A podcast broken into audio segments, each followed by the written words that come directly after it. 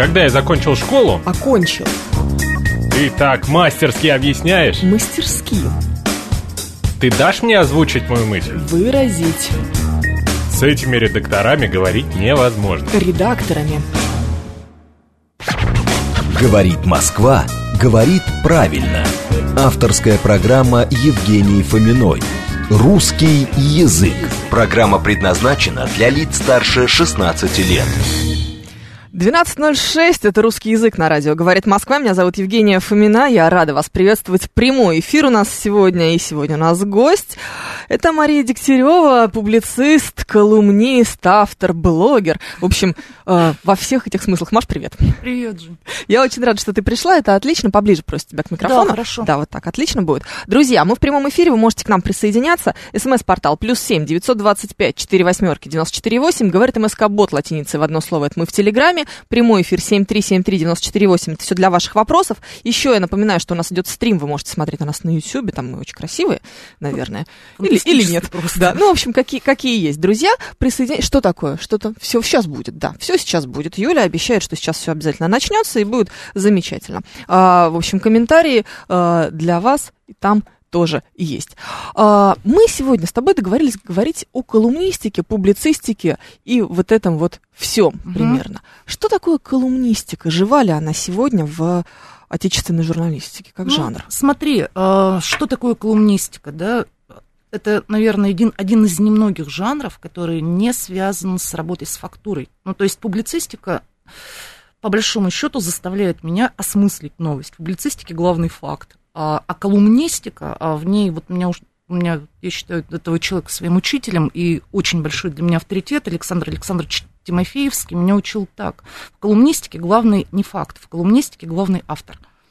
То есть э, текст твой строится от твоего, твоего как бы эмоционального ощущения, от твоего мнения. Она ни к чему не обязывает автора. Разница в этом. Потому что публицист — это все-таки, ну, аналитика. Надо что-то понимать в том, о да, чем ты пишешь. Ты должен не плавать в фактуре, по меньшей мере. А колумнистика тебя к этому не обязывает. Я очень люблю писать колонки, Женя.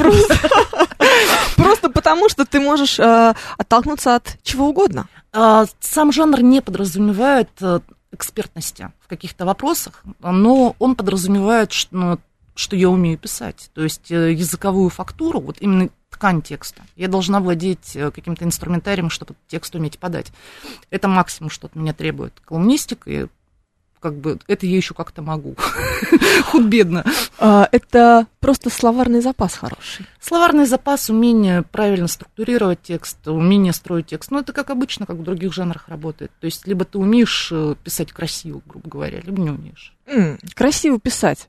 Вкусно, сейчас я еще скажу, да, скажи вкусные тексты, так да. В субботу утро, и плохо. И плохо, конечно. Нет, за, за вкусные тексты, конечно, надо расстреливать при всем. Я вот абсолютно согласна, причем не сразу расстреливать, я бы еще какие-то кары ввела. Да, и уголовная ответственность желательно. Да, если выживет. Да, было бы неплохо, кстати. Вот, э, в общем, чтобы строить этот текст, нам нужны какие-то определенные... Э, инструменты. Это что, набор тропов, которым у нас учили в школе в девятом классе? Ну, как это в школе, когда в институте? Ну, смотри, ну, как бы, я могу сейчас начать рассказывать про поэтику Аристотеля, про тропы и фигуры речи, да, но это будет долго и нудно, да, есть набор на определенные, там, художественных приемов, он называется тропы и фигуры, им неплохо бы, конечно, я не считаю, что колумнистом может стать каждый, я считаю, что колумнистом может стать человек хотя бы с каким-то базовым гуманитарным образованием, который понимает, что такое художественный прием. Это как раз знание тропов и фигур, и плюс, ну, стилистика. Стилистика. То есть, чтобы текст читался, он должен звучать. Ну, mm. это же понятно. То есть, э, любая, так сказать, языковая ткань подвязана на фонетике. Ты не можешь просто вот написать, вот, потому что тебе в голову пришло, и выдать эту колонку. Но, потому что читатель все равно будет запинаться. Конечно. Вот, вот этот вот навык, когда ты слышишь текст фонетически, он там на первых курсах филфака, мне кажется, образуется, когда ты читаешь вслух собственный текст, а потом он уже у тебя остается, и ты можешь даже не сидеть вот так вот, не зачитывать, но ты понимаешь там, задним умом, хорошо это звучит или плохо. Ну, если... ну вот Клавдий Царев нам пишет, то есть колумнистика – это мнение человека, который не разбирается в теме, но умеет играть словами. Я правильно понял? Нет, неправильно. Я так и ждала. В какой-то мере, конечно, человек должен разбираться в теме, но тут ведь еще вопрос, какой это колумнист, каков уровень там его читательский, ну, то есть, какова его аудитория. Если его читают три с половиной человека, мама, папа и бабушка. Им все нравится. Им все нравится, то он может, в общем-то, и не разбираться. Чем выше аудитория, как бы, читательская, тем больше она тебя обязывает к тому, чтобы ты хотя бы, ну, фактуру, глаза немного разул, вот, и писал на, на те темы, в которых хоть чуть-чуть разбираешься. Что тебя может сподвигнуть написать текст вот в жанре колонки? Это должна быть какая-то новость, от которой ты отталкиваешь. Ты сидишь так серьезно, значит, просматриваешь сайты радиостанции «Говорит Москва» на предмет новостей. Я стараюсь не читать советские газеты. У меня от этого портится настроение, как говорил профессор Преображенский. Но смотри, есть темы, в которых я действительно там худо-бедно разбираюсь. Так. Естественно, эти темы, какие-то новости на эти темы вызывают во мне эмоциональный отклик. Писать тексты, без, не имея никаких эмоций, придется эти эмоции имитировать. Это так я тоже могу. Но... Имитировать это всегда про да, нас. Да, да, да. Очень хорошая аналогия, которую мы не будем произносить вслух, потому что нас слушает моя мама. Можно сымитировать эмоции, ну, несложно, в принципе, но я стараюсь писать на те темы, которые меня хоть чуть-чуть задевают, потому что мне самой иначе скучно. Mm, вот так. Ну вот слушай, естественно, я ждала этого. Ты же провокационную вещь в самом начале сказала. Ну, о том, да, что нужно эмоции, нужно красиво писать, и вот сразу же. То есть вы считаете, что можно писать любой бред, только написанный красиво? Я считаю, что нужно, если эти вопросы возникают, открыть учебник, он называется специфик... «Жанровая спецификация основы там, творческой деятельности у журналиста», и посмотреть, чем эссеистика и колумнистика отличается от аналитики и публицистики. Я считаю, что сам жанр колонки не предполагает глубокого знания фактуры, конечно. Я считаю, что жанр эссе его не предполагает. Ну, то есть, если мы откроем, там, я не знаю, Марину Цветаеву в прозе, там, mm-hmm. не знаю, какой пример привести. Хрестоматийное эссе «Мой Пушкин». Да, «Мой Пушкин», там, «Герой труда» про Брюс, Брюсова. Там нет никакой фактуры вообще, там не написано про Пушкина, и там почти не написано про Брюсова. Да, я, когда я читала вот это, я почувствовала следующее. Ну, примерно Конечно, конечно. Колонка подразумевает, что автор ведет за собой эмоционально. То есть в эссе Цветаевой «Герой труда» про Брюсова нет биографии Брюсова. Можно ли пост в Фейсбуке отнести к колумнистике? Нет. О, ну просто все.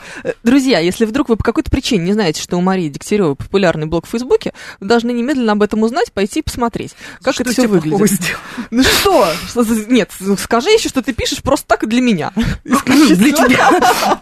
На самом деле, ну как бы я не кокетничаю, не кривляюсь, мне достаточно аудитории, не хотелось бы новой, я очень устала. Я не отношусь серьезно к блогу в Фейсбуке, я считаю, что это вид развлечения.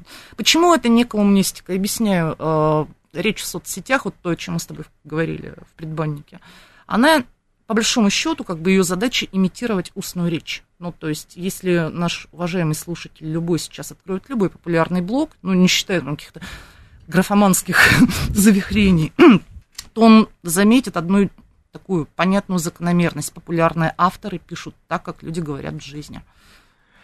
То есть не используя, не знаю, инверсии, обратных каких-то сложных конструкций, закручивая сильные деепричастные обороты? А, такие авторы есть, у них есть своя аудитория, но эта же самая аудитория, она очень любит, как сказать, возвышенную пошлятину, читать Ахастахову, вот, вот, вот.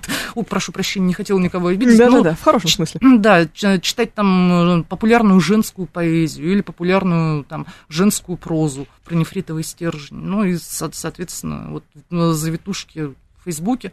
На самом деле, когда блог претендует хоть на какую-то информационность, и это общий тренд, это не только у меня, я там могу назвать два десятка блогеров, то, конечно, письменная речь имитирует устную. Вот как. Кстати, про возвышенную пошлятину сейчас. А, ведь как-то же надо научиться отличать один нефритовый стержень, простите, от другого. Я имею в виду сейчас, к примеру, чем популярная э, женская проза, вот то, о чем ты сейчас говоришь, будет отличаться от того же Набокова, который весь этот набор штампов прекраснейшим образом использует в своей он, прозе. Он его не использует, он его изобрел. Этим примерно будет отличаться. На самом деле женская проза – это очень э, растяжимое понятие. Очень часто ее пишут мужчины, мне кажется, не реже, чем женщины. Чем ее, это... Кто ее читает, давай так. Мы сходим, мы называем ее женской ну, прозой, да, потому что читают женщины. Да. Конечно, я бы даже сказала девочки. Ну, сейчас попробую нашему слушателю объяснить. Вообще мужская речь очень отличается от женской. Мужская речь письменная. Это практически всегда глаголы. А мужчина – человек действия. Ну, это... спуск мышления. Ну, то есть любой наш читатель может обратить внимание вот на такой факт, когда там дяденька пытается создать левый аккаунт и быть тетенькой, он себе все равно выдаст, потому что он как тетенька не пишет. И наоборот, женщина использует прилагательное, причастие и эпитеты в большинстве случаев. А мужчина, как бы, а мужчина использует глаголы. Человек с наметанным глазом всегда определит, как бы, мужчина или женщина писал. Я вижу со второй строчки. С другой стороны, мы же знаем, что закон развития любого сторителлинга, прости господи, страшные вещи говорю. Ну, если ты рассказываешь какую-то историю, там должно быть много действия. И главное, чтобы это были активные глаголы, не вот эти вот «осуществил переворот». Слушай, у меня есть теория про сторителлинг и про весь все это ужасное модное слово. Я готова преподавать прямо здесь, прямо сейчас курс по, по сторителлингу, и он умест, умест, уместится в одну фразу, ровно в одну. Сторителлинг – это когда ты рассказываешь историю так, как рассказал бы ее коллеге в курилке. И все, и больше ничего. Это была моя теория, только я всегда говорю подружке на кухне. Ах, вот да! Ты подло украла мою мысль. Ничего не знаю об этом, это совершенно самостоятельно. Это же совершенно очевидно, потому что, еще раз повторюсь, имитация устной речи в письменной. В общем, на этом строится вся популярность в соцсетях. Каждый депутат, поднимаясь на трибуну, должен заявить: прошу считать меня колумнистом, пишет четыреста семьдесят второй. Они очень плохо пишут и плохо говорят. Напрасно вы так их хвалите. Имеется в виду, я думаю, как раз просто отношение к фактуре и к выводам, которые на этой фактуре, на основе этой фактуры делаются. Мне кажется, люди, которые пишут такие комментарии, не очень понимают, что такое качественный текст, грамотно построен с точки зрения именно языковой структуры. Ладно, начнем сначала. Давай. Хорошо, начнем сначала. Каждый текст, будь то новостная заметка или роман, строится по одним примерно ну, как бы принципом. Там есть завязка, развязка, кульминация. Ну, то есть там есть определенная структура, которая, если не будет выдержана, то ни один читатель этого текста не дочитает. Колумнист, кроме прочего, ну, как бы эту структуру должен знать, и она не интуитивна. Ну, то есть... Вот, это самое интересное. Ведь есть же люди, которые считают, что ты должен прочувствовать сначала, условно говоря, что, что что-то это будет, а потом уже это как-то... написать, по сути. А, нет, ну как бы, нет, наверное, есть какие-то самородки, которые могут э, писать структурно, грамотно, интуитивно, но я их не знаю. Все, кого я считаю хорошими колумнистами и хорошими авторами, конечно, знают структуру, имеют хорошее гуманитарное образование и, ну, понимают, что они пишут. Mm. Понимать, что ты пишешь. Вот, удивительно. Вы смотрите, какая свежая, необыкновенная мысль. Я напоминаю еще разочек, что у нас сегодня э, в гостях Мария Дегтярева, колумнист, публицист и блогер. Хватит меня обзывать. Так, ладно, раз уже сказал слово блогерка, давай об твоем отношении к феминитивам. Я... Сейчас сложно, мы в прямом эфире, мы соблюдаем законодательство Российской Федерации. Да, поэтому мне будет сложно говорить про феминитив. Я выберу слова. Я очень плохо отношусь к феминитивам, потому что я считаю, что язык – это живая структура, которая формируется вне зависимости от чьих бы то ни было идейных, политических, нравственных и каких-то других взглядов. Он формируется сам, как живой организм. И когда в него пытаются искусственно вмонтировать в Украину и авторку, то как бы смотрится это, мягко говоря, забавно. Ну, нельзя ну, же да. материться. Да. Смотрится это странно. Все эти рассуждения на тему «язык подвижен», и поэтому мы будем говорить «авторка», тоже смешны, потому что язык, еще раз повторю, развивается по своим собственным законам, а не по тем законам, которые создает феминистка там, Глаша Степанова, которая очень хочется, чтобы там, что-то хочется. Феминистка Глаша Степанова э, в массе своей э, жует одну и ту же жвачку. Ну, с чем это связано? То есть а, это же ведь уже даже не про язык, язык да. Это а, уже смотри, про... идеи феминизма вообще давно-давно уже лбом стукнулись о тупик. Потому что у нас на уровне права и законодательства мужчины и женщины абсолютно равны. Это я говорю как человек с дипломом юриста. Вот. У нас, ну, вся эта риторика про то, что у женщин низкие зарплаты, она спорная, мы не будем в это погружаться. Но, грубо говоря, девятнадцатый век, когда феминистки добивались действительно прав, да, когда нужно было там, выбить женщинам право на труд, право на социальную активность. Это была одна история. А сегодня эта история совершенно другая. И часто феминистки ну, просто не знают, за что бороться. Поэтому риторика сужается, сужается, сужается, становится узкой, как игольное ушко. Я бы сказала по-другому, но материться в эфире нельзя. Вот. И, соответственно, они то... в мир несут идею не брить подмышки, то автор... Свеженько. Да. Ты не знаешь, что ты должна не брить подмышки, потому что, чтобы гендерные угнетатели знали, что ты можешь. Вот, ну, там вот такая... Вот это вот уже идеология очень... Буду знать. Очень смешная. Представила себе. Да, я тоже. Стоишь такая, знаешь, с волосатыми ногами авторка, а вокруг феминизм наступает. Ну, это странно и страшно. Ну, я не могу их критиковать на уровне здравого смысла, потому что никакой критики они совершенно не выдерживают. Но больше всего раздражает, конечно, их вмешательство в русский язык. Больше всего вот именно потому, что это попытка встать над тем, что вообще не управляется. Это попытка... это даже не попытка встать над тем, что не управляется. Это глобальное непонимание, что ты... далеко, даже не то, что далеко, а близко не подойдешь к тому месту, где можно пытаться этим управлять. История про защиту от, к примеру, англицизмов и новояза, она же ведь из этой же области. Нет, слушай, это старая... Я не вспомню дословно цитату. Ты помнишь, Белинский очень, по-моему, сильно выступал против англицизмов и попросили перевести «Франт идет по бульвару с зонтиком». Да-да-да, вот это вот все да, про... «Хорошилище грядет по пересталищу», mm-hmm. чего там в «Макроступах». «Макроступах», я да, не помню дословно. Потрясающе, да. Ну, это... потом движение шишковитов или шишковистов. Смотри, это все гораздо называют. Раньше началось. Помнишь, девятнадцатый век, противостояние западников, славянофилов? Да, да-да-да, вся эта история. Вот эта вот риторика, вот это вот, будем мы говорить по-русски или будем мы говорить по-английски, будем ли мы заменять слова на оттуда. То есть ничего не изменилось в этом плане, и там остроконечники орут, будем русские аналоги искать, тупоконечники кричат, нет, будем говорить с англицизмом. На самом деле язык гораздо умнее и тех, и других, сам язык, как явление, как организм, он разберется. И попытка искусственно защищать его от э, это, слова «хайп». Это очень самонадеянно. Русский язык не нуждается ни в чьей ханжеской опеке. Ну, то есть это примерно, как я пойду защищать, я не знаю, там, президента Путина. Вот он совершенно не нуждается вообще ни в какой моей защите. Сейчас эм, прям попало, видимо. Ну, может быть, это было плохое сравнение, но тем не менее. То ли человек решил прочитать твой текст... То ли это просто интуитивно у него получилось. В общем, Олег Пятницков в нашем стриме на YouTube пишет: кофе он. Это очень смешно. тридцатые годы, Москва. По всей Москве висят плакаты «Ноль метро». Потому да. что метрополитен – это изначально... Ну, вся та же...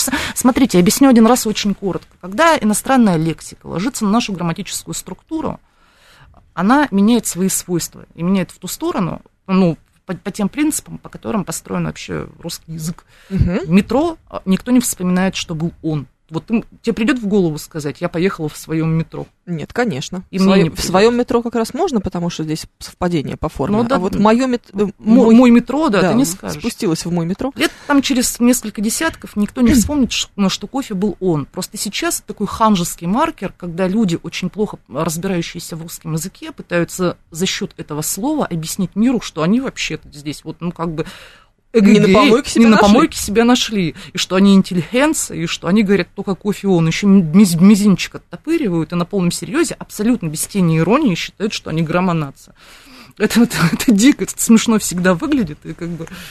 Ну, это глобальное непонимание как бы, вообще языковых процессов. Конечно. Естественно. Я много раз уже говорила, что в русском языке существует правило, которое, опять же, было... не придумано кем-то. Никто не придумывает правила русского языка. Конечно. То есть нет же такого. Правильно, это... так называемая дескриптивная норма, то есть описательная норма, которая описывает то, что происходит в языке. Вот, собственно, все заимствования, несклоняемые, неодушевленные в русском языке, как правило, среднего рода. Конечно. Мы можем посмотреть на слово «боа», не знаю... «Жабо». «Жабо». Чего-то мы в шмотки пошли, ну ладно. Жду еще. Какие еще бывают слова вот такого вот рода? Они же все, да, в русском языке должны быть среднего рода. Ну, так как-то получилось. Вот. А так, собственно, и с кофе такая же история. Я, кстати, все время вспоминаю э, один из рассказов Бунина, где у него прекрасное турецкое кофе существует совершенно да, спокойно. Кстати, да, да, да, да. Что-то там, господи, как он называется, где он бабу-то свою убил? А, ну, собственно, это примерно, примерно любой рассказ Бунина, да. Я только хотела сказать. Не, название не помню тоже, а саму ситуацию, вот, диспозицию я помню. Ну, конечно, да, потом покопайся у Набокова, ты тоже найдешь. Конечно. Конечно, о чем речь? В Украину и авторка — это пирсинги, внедрение в живой организм, такие же неуместные и спорные вот эстетические. Вот кто-то хорошо слушал. четыреста семьдесят два. Кто-то правильным образом слушал, правильным органом, не тем местом, которым честно. Чем обычно. Да. Спасибо за ваше мнение о феминитивах. Считаю, что людей, которые употребляют неправильно и сознательно слова, надо уголовно наказывать. Запятую только пропустили, сто тридцать пять лет, я очень люблю. Нет, я правда. Ты знаешь, чем более агрессивен человек в своих высказываниях относительно грамотности, тем, как правило, тем больше чаще... шансов, что он ничего не знает. Ну, конечно, естественно. Потому что, смотри, человек, хоть чуть-чуть владеющий русским, русским языком, понимает всю его цветущую сложность. Он и, как бы, не ставит себя вот выше этого языкового поля. Он прекрасно осознает, что это языковая среда, это языковое поле, гораздо его больше, что он песчинка, маленькая крупинка, и не, не полезет туда с топором что-то отстаивать. Ну, это, знаешь, менеджеры среднего звена, там, продающие окна, которые вечером приходят домой, ощущают себе, там, не знаю, интеллигенцию, и вдруг начинают доказывать миру, что ударение там слове маркетинг ставится так, а не иначе. Ну, вот это вот ну, способ самовыражения и глобальное непонимание процессов. Больше ничего. девятьсот тридцать три пишет, ну, на баночке написано кофе растворимый. Ну, так это прекрасно. А, смотрите, вот это, кстати, важный человек вопрос поднял, и сам не понял, наверное, этого. А, в устной речи кофе уже в большинстве случаев оно, а в письменной все еще он. Мы сейчас в этой картине живем. Ну, то есть я, например, никогда не напишу кофе «оно». Ну, на письме я не употреблю, но скажу. И так многие. О каком женском неравноправии вас, нас Борис возвращает в дискуссию о феминизме? В России идет речь. Моя бабушка в двадцать один год медсанбатом командовала, когда еще светочи американской демократии и лучшие умы вели споры о том, есть ли у женщины душа и не животное. Как да. зовут человека? Борис. Борис, я с вами полностью согласна. Удивительная вещь сейчас. Ну, нет, нет, если серьезно уж говорить на эту тему, но слушай, нас воспитывали с какими идеями? Хорошо бы меня воспитали с идеями, научись варить борщ, сходи замуж и лягни. Нас, нас почему-то воспитывали с идеями, иди учись, иди работай, делай карьеру. Мою маму и даже мою бабушку семьдесят лет советской власти утверждали э, на уровне государственной риторики, что женщина абсолютно с мужчиной равноправна. И все это отражено в нашем законодательстве. Я не, тоже не очень как бы понимаю, о каком неравноправии идет речь. Восхищается тем, что очень крутой гость у нас сегодня. Да, девочки и мальчики, ну, вообще-то, на секундочку. Я да. прошу прощения, субботнее утро, я не очень сегодня хорошо говорю. Я вообще по утрам не очень говорю. А почему люди, занимающиеся языком, не изучают и, главное, не устанавливают правила, а только фиксируют произношение и затем вносят в словари даже неправильное произношение? Очень легко объясню. Я... Сегодня мы говорили вот как раз об этом в курилке. Смотрите, когда вы начинаете все ссылаться на какие-то нормы, которые выдал в мир НИИ Виноградова, и как бы в качестве аргумента в споре, что так правильно, вот это вот все очень смешно, потому что НИИ Виноградова никакую норму не создает, а только фиксирует. Вот. Норма, норма создается, это сложный и долгий разговор, но я попробую эту мысль выразить очень коротко. Она создается очень комплексом как бы вещей. Во-первых, это авторские неологизмы. Есть большие литературные авторы, и они могут каким-то образом повлиять на язык. Например, самый яркий пример в нашей истории – это Александр Сергеевич Пушкин, который вообще создал новую языковую парадигму. Потому что если вы откроете... Любой, любой текст его учителей, там, Жуковского, Державина, да, и потом откроете Пушкина, вы поймете, что два разных русских языка. Второе, вторая такая революция была, наверное, после Маяковского, я так полагаю. Да, там тоже было очень много а, окказионализмов, да, то, что, то, что называется. Да, да, да, да, но он, в принципе, там, это, это долгий, сложный разговор, вот так вот коротко не передать. Далее, каким образом норма формируется? Конечно, разговорной речью. Язык меняет его носитель. Язык меняет не дедушка в институте Виноградова, который сел, там, достал бумажку, написал норму. Язык меняет его носитель, формирует его носитель. Как люди говорят, так, в конце концов, это и будет в словарях.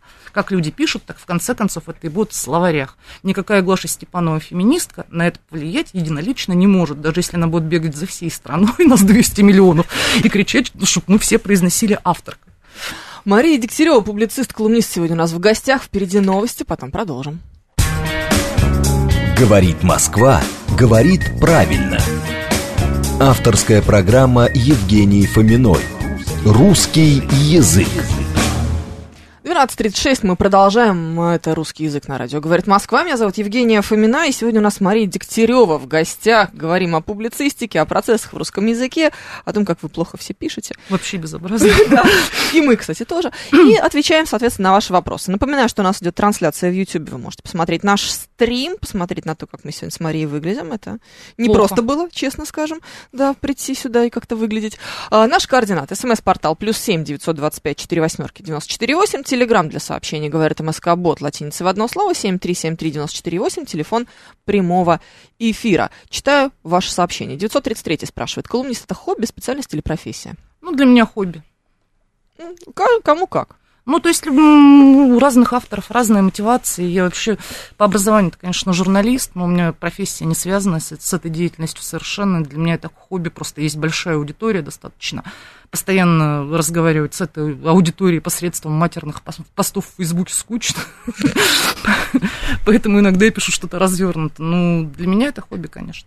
У языка должны быть правила, а вовсе не зафиксированное кем-то произношение неграмотных людей. Специалист по языку должен дать четкое правило, а не говорить о возможности двойном произношении. Иначе вы придете к тому, что зафиксируете слово «звонить» с ударением на «о» и сделаете это нормой. Это же бред. Как зовут этого человека? Евгений. Уважаемый Евгений, мы обязательно сделаем слово «звонит» нормой и зафиксируем это в словаре. В русском языке это называется вариативность. Я думаю, что... Нет, тут сложно сказать, знаешь, даже... Нет, вот звонит, звонит, слушай, но по колокол, конечно, звонит. Есть такая версия, да. Смотри, если мы нет? с тобой сейчас откроем там Ожегова-Шведа, вот и будет два варианта. Будет стоять. два варианта, будет, совершенно будет верно. Вариативная... Да. У Зарвы будет, конечно, один. Ну да, да, да, да. Но я mm. говорю, ну, толковый, даст да, вариативный. Да, что угодно. А если вы откроете Даля, простите?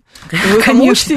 Уважаемый Евгений, я попробую ответить на ваш диковатый вопрос, на ваш самонадеянный диковатый вопрос еще раз. Никакой словарь вам, никакой институт русского языка норму не создает. Это не математика, это понимаете, не ГОСТ, он ее фиксирует, потому что есть, если я сейчас пущусь в объяснение, что такое там, разговорная лексика разных регионов, оказионализмы, что такое авторские неологизмы и так далее, и так далее, и так далее, и все те, как бы, источники, из которых формируется норма. Я боюсь, Евгений, вы неделю не сможете разговаривать.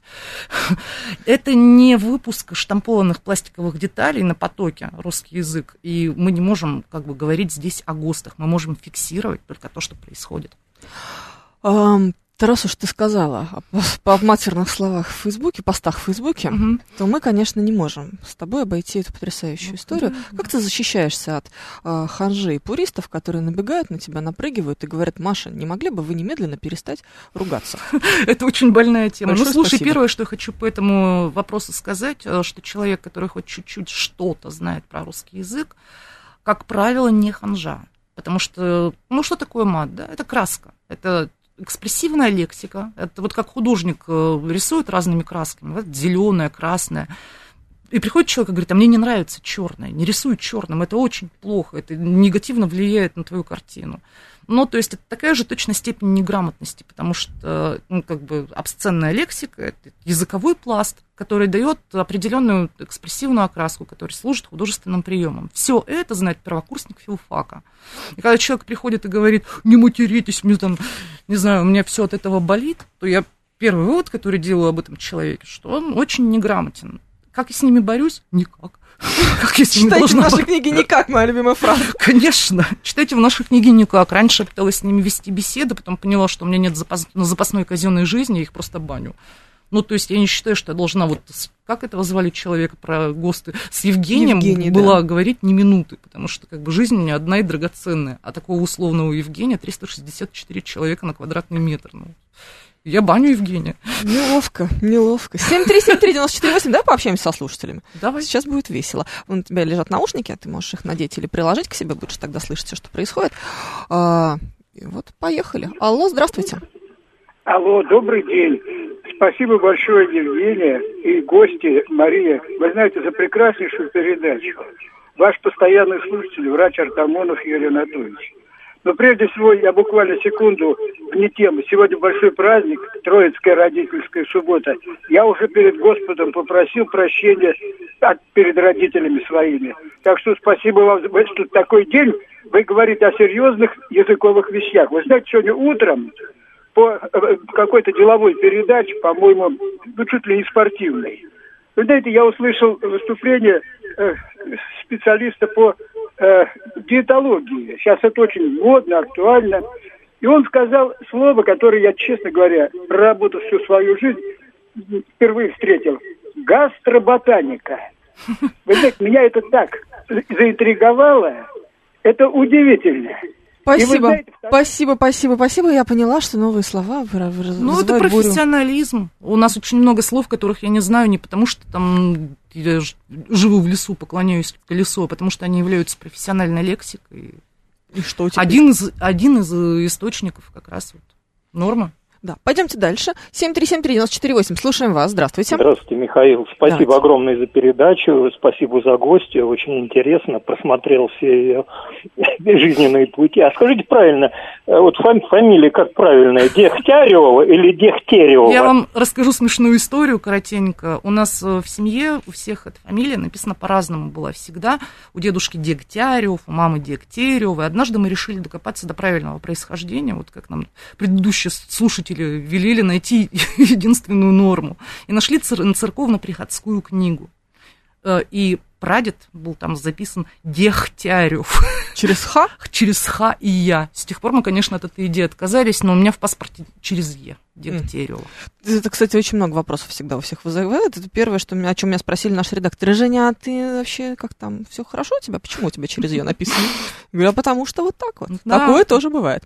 А, так, звонит. Еще не худший вариант, это Борис. Но вот неумение согласовывать глаголы по родам режет слух и перечеркивает все двадцать лет моего обучения. Кровь из ушей, кровище просто, пишет Какое нам Какое счастье, Борис. Что Борис за те пятнадцать минут, что не говорил с нами, уяснил для себя слово «согласовывает». Это большая радость, если мы продолжим.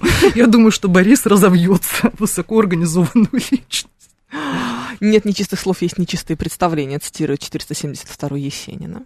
Тебе нравится Есенин, кстати? Ну, в смысле нравится. Сформулируй свой вопрос.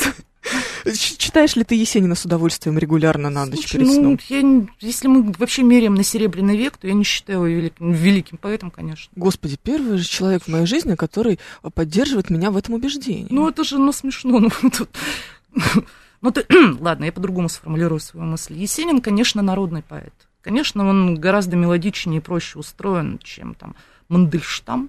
Ну, и доступнее для понимания, и в смысловом плане, и в плане образности, и в плане всего чего угодно. И понятно, что он попадает в этот народный нерв, в эту народную жилу, и играет на тех эмоциях, которые широкому там читателю доступны. Ну, не весь, если там «Черного человека» вспомнят, там, может быть, и мимо просвести.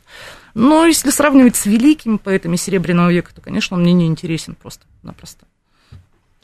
Если вы скажете математику, что дважды два не обязательно четыре, Евгений продолжает. Мне кажется, мы сегодня доведем Евгения до скорой помощи. Я не знаю, главное, чтобы не он нас.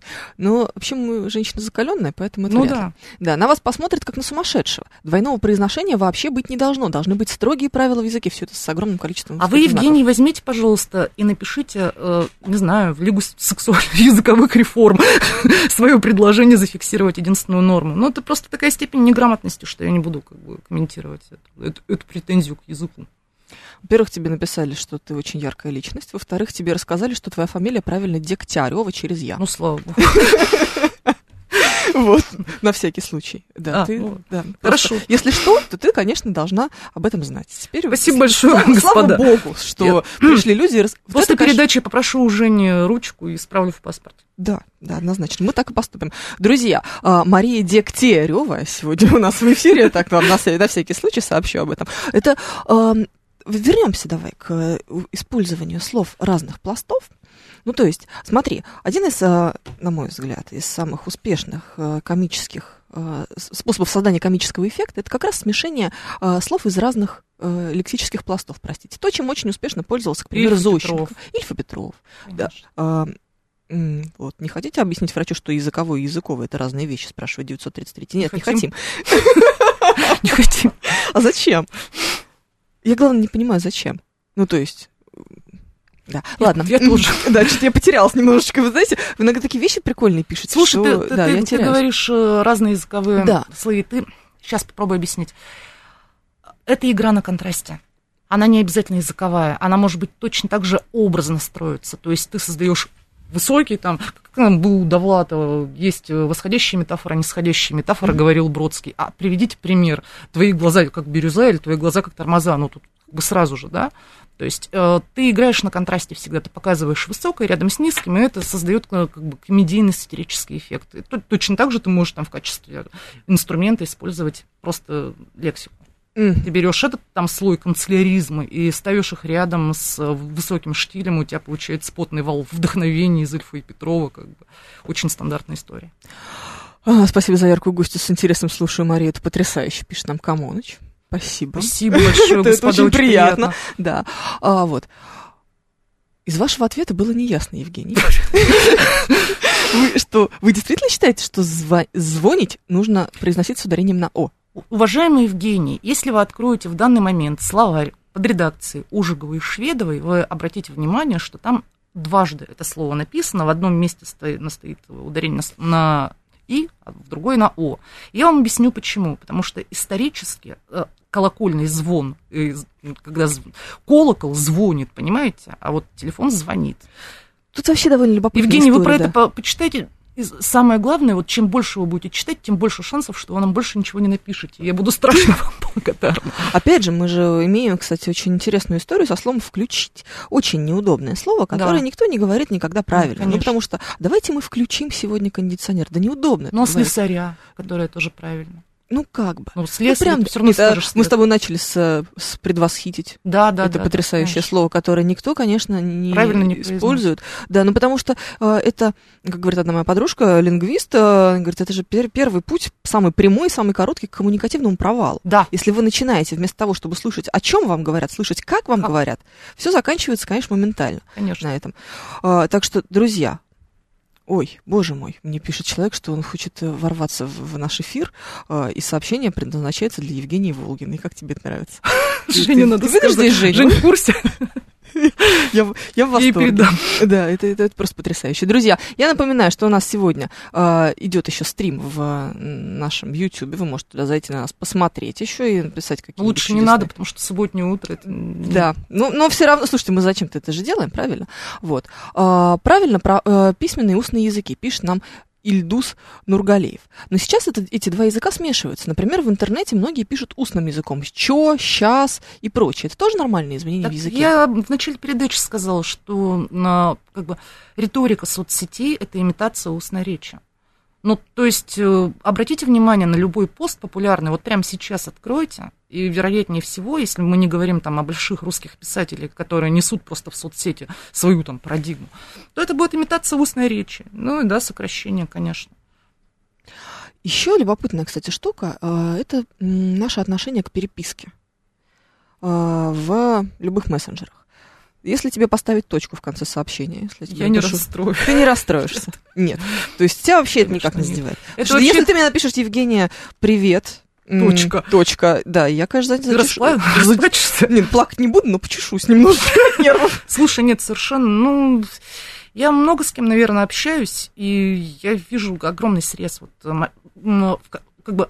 Я вижу много разных манер писать. Я разговариваю с людьми из-за рубежа часто, и там совершенно другие заезды и заскоки. И нет, у меня нет совершенно ни малейших, там, ни малейшего предвзятого отношения к манере писать. То есть, по сути, ты можешь писать так, как тебе... То, то есть, то, что тебя не понял собеседник, это твои проблемы. Я Или то, что собеседник писать... считал в твоей точке в конце. Ну, есть какие-то общ... общие правила деловой переписки, да? Да, конечно. Вот их я стараюсь применять в общении с людьми не близкими. Ну, то есть, если мы, грубо говоря, не сидим там каждый второй вечер на одной кухне, я стараюсь применять общие там, правила делового письма. А если это близкие люди, то их проблемы пусть рыдают. Ну, либо пусть зададут вопрос. Вот. Ну, видишь, начинается. От какого слова исходит слово «стрим»? Это вообще русское слово? Сейчас русское, изначально английское. английское. Да, от слова «поток», насколько мне известно. Ну, что я могу узнать по этому поводу? Так, вот, тогда получается, что я звоню, говорит сто семьдесят третий. Вы тогда можете звонить. Что... Вы можете звонить, вы можете звонить, вы можете говорить так, как вам больше нравится, сто семьдесят третий. Зависит от Тебе того... не кажется, что мы сломали человека вообще? Я не знаю, чем, мне кажется, мы, не, меня сейчас сломают. Это как-то я, я, тоже близко, я да. в шоке. Да, вот. А, Борис, если вы будете использовать обсценную лексику в своих сообщениях, я буду вынуждена вас заблокировать, потому что вы меня поставите в неловкое положение. А, знаешь, эти потрясающие люди, которые зачем-то пишут меня матом, думая, что если я его... Ты смутишься. Нет, я вряд ли смучусь. Нет никакого шанса по этому поводу. Дело в том, что просто на скорости в эфире можешь случайно прочитать, потом придет Роскомнадзор и скажет мне: «Здрасте, Евгения Тимуровна, вы тут случайно не того? Как вообще? Все хорошо у вас». Давай еще пообщаемся со слушателями, сейчас будет потрясающе интересно. семь три семь три девять четыре восемь, слушаю вас. Здравствуйте. Здравствуйте, Ростислав. Спасибо, что взяли звонок. Пока не умотал из жаркой Москвы на Сапсань, я гостью хочу спросить про ее взгляд на жизнь женщин не в Москве. Ну, Жень, мне еще подумалось, вот кроме вопроса, что Георгий мог бы для глянцевого журнала... Да, да, да, да, да, Георгий для глянцевого журнала очень мог бы. Георгий — это мой соведущий, мы вместе ведем с ним программу а? по утрам, вот а. вы с ним успели познакомиться. Мой взгляд на женщин, живущих не в столице, я родилась э, в районе Металлург, города Ижевска, Удмуртской республики. И жила, там, и жила там первые семнадцать лет своей жизни, а потом я жила двенадцать лет в Санкт-Петербурге. Я, мне кажется, достаточно много знаю про женщин не в столице.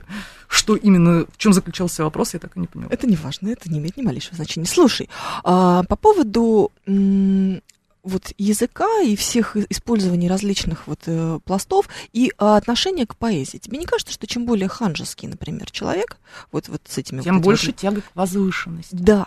И тогда вот, этот, э, вот это любопытство э, и это, это восхищение поэзии, которая... которую ты обозначила как женскую и примитивную. В чем, в чем идея? Как это коррелирует? Как это коррелирует? Я сейчас попробую тебе объяснить. Чтобы понимать по-настоящему большую серьезную поэзию, ну, давай возьмем «Серебряный век», чтобы далеко не ходить, потому что ну, дальше будет сложнее. Мандельштама. А тут, да, чтобы понимать Мандельштама, чтобы понимать да, даже там, наверное, Цветаеву позднюю, все, что было писано после там, тридцатых, поэму mm-hmm. конца условную. Ой, поэму конца у меня была курсовая работа. Я очень люблю, кстати. Чтобы понимать поэзию этого уровня, нужно очень много знать. Нужно слышать фонетику одновременно, нужно иметь какую-то интеллектуальную базу представления об античной литературе, потому что иначе ты не считаешь образа.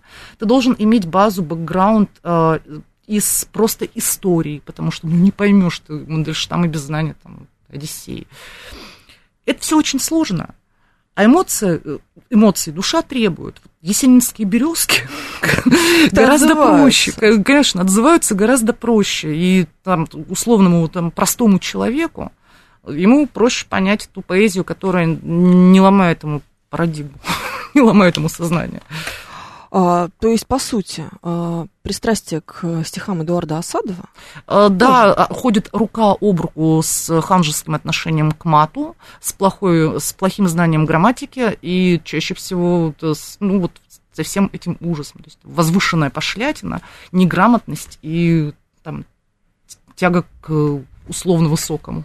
Слушай, еще тут недавно совсем э, у нас вышла в газете «Колонка», и написала Алла Гарипова, тоже наша ведущая, говорит, Москва, очень любопытный у нее был подход. Мне сейчас, я сейчас поняла, что я хочу спросить об этом тебя. Она писала о том, почему, значит, поздний советский интеллигент мужского рода в э, России, это все время катастрофа, и сказала, что есть определенная категория людей, которые, э, знаешь, эти вот маркеры какие-то свои расставляют э, с помощью цитирования, как правило, Стругацких от чего-то. Смотри, понимаешь, да? Я поняла твой вопрос. Во-первых, интеллигент это говорить вообще слово интеллигент это большая ловушка, потому что это слишком широкое понятие, слишком огромное, оно очень много в себя включает. По Стругацким все очень просто. Это шестидесятые, это научно-техническая интеллигенция, так называемая. Это кухня, инженеры, шестидесятые годы, диссида. И, конечно, здесь Стругацкие будут маркером, и мое поколение на них в том числе, поэтому и росло. Я к тому, что почему, вот откуда это берется, когда человек обязательно, не знаю, случайно познакомившись с тобой, первое, что начинает делать, это вот это вот э, цитирование, вот это вот, ну как там было, как там было, знаешь? И ты понимаешь, что он прекрасно помнит, как там было, потому что это, скорее всего, три-четыре книжки, которые он прочитал в своей жизни, вот они, собственно, они туда входили. Да, они туда входили, плюс еще определенный пласт советского кино. Это немножко такой трогательный и наивный поиск общего культурного кода. Есть ли этот общий культурный код сегодня, в две тысячи двадцать первом году? Ну, надо, наверное, сегментировать по возрастам. Я думаю, что да, конечно. То есть, э, и, и где вот этот, опять же, тоже кто-то из наших слушателей выдал однажды любопытную достаточно сентенцию о том, что, например, культурный код человека, которому сейчас шестьдесят лет и которому сейчас сорок, он примерно одинаков. И он вот будет, они будут примерно э, похожие вещи цитировать, условно говоря. А вот, э, не знаю, двадцатилетние вполне себе могут и не среагировать на... Э, какую-нибудь э, фразу из служебного романа? Сложно. Во-первых, шестидесятилетние и сорокалетние в любом случае находятся в одном едином культурном пространстве. Они росли на одних и тех же советских фильмах, фильмах на одних и тех же книжках. Но последнее поколение, вот эти вот двадцатилетние, пятнадцатилетние, у них море, у них интернет, они, у них слишком много информации, и они могут выбирать. Наши родители выбирать не могли. Мы тоже не особо. С этим это связано. Ну, то есть у нас, у нашего поколения, конечно, есть общие культурные коды. Я простой пример приведу. Я начала недавно... Я вообще очень редко и мало стараюсь общаться с людьми.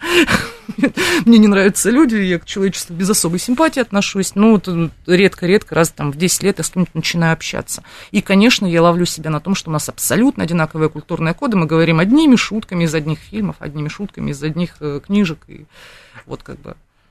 Это э, скорее хорошо, скорее плохо или скорее просто есть? Это никак. Это просто никак.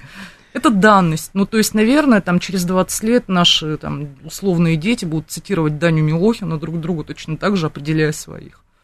И любопытно. семь три семь три девять четыре восемь просто представила себе, как они цитируют Даню Милохина. Он что-то говорит? Не знаю.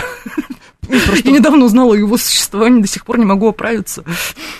Нет, я уверена, что он что-то говорит, это наверняка потрясающе. Не дай бог. семь три семь три девять четыре восемь, телефон прямого эфира. Слушаем вас, здравствуйте. Алло, добрый день. Добрый. Я хотел передать Марии, что, ну вот, мне шестьдесят восемь лет, и мне нравится свобода ее мышления. Я ее обязательно буду читать в интернете. Спасибо вам большое, желаю, очень приятно. Желаю ей успеха. Спасибо. Спасибо, это так, так мило. Да, очень так трогательно, я думала, вы меня обругаете. Я, я тоже сейчас напряглась немножечко, mm-hmm. думаю, сейчас что-то будет очень-очень любопытное. Друзья, если вдруг вы по какой-то причине упустили, что у нас сегодня в гостях Мария Дегтярева, я вам об этом напомню. Публицист, автор популярного блога в Фейсбуке и человек, который очень свободно и очень любопытно рассуждает о русском языке и о том, как устроены наши культурные и не очень культурные коды. У нас культурные или, скорее, не культурные? У нас с тобой или у нас с радиослушателями. Да, Евгений пишет, между прочим, что мы почти сломали ему мозг. Спасибо за вашу программу. Очень приятно по всем пунктам. Если честно, да, вот сейчас я, кстати, порадовалась. Я тоже. Потому что получается, что какие-то вещи есть, которые можно.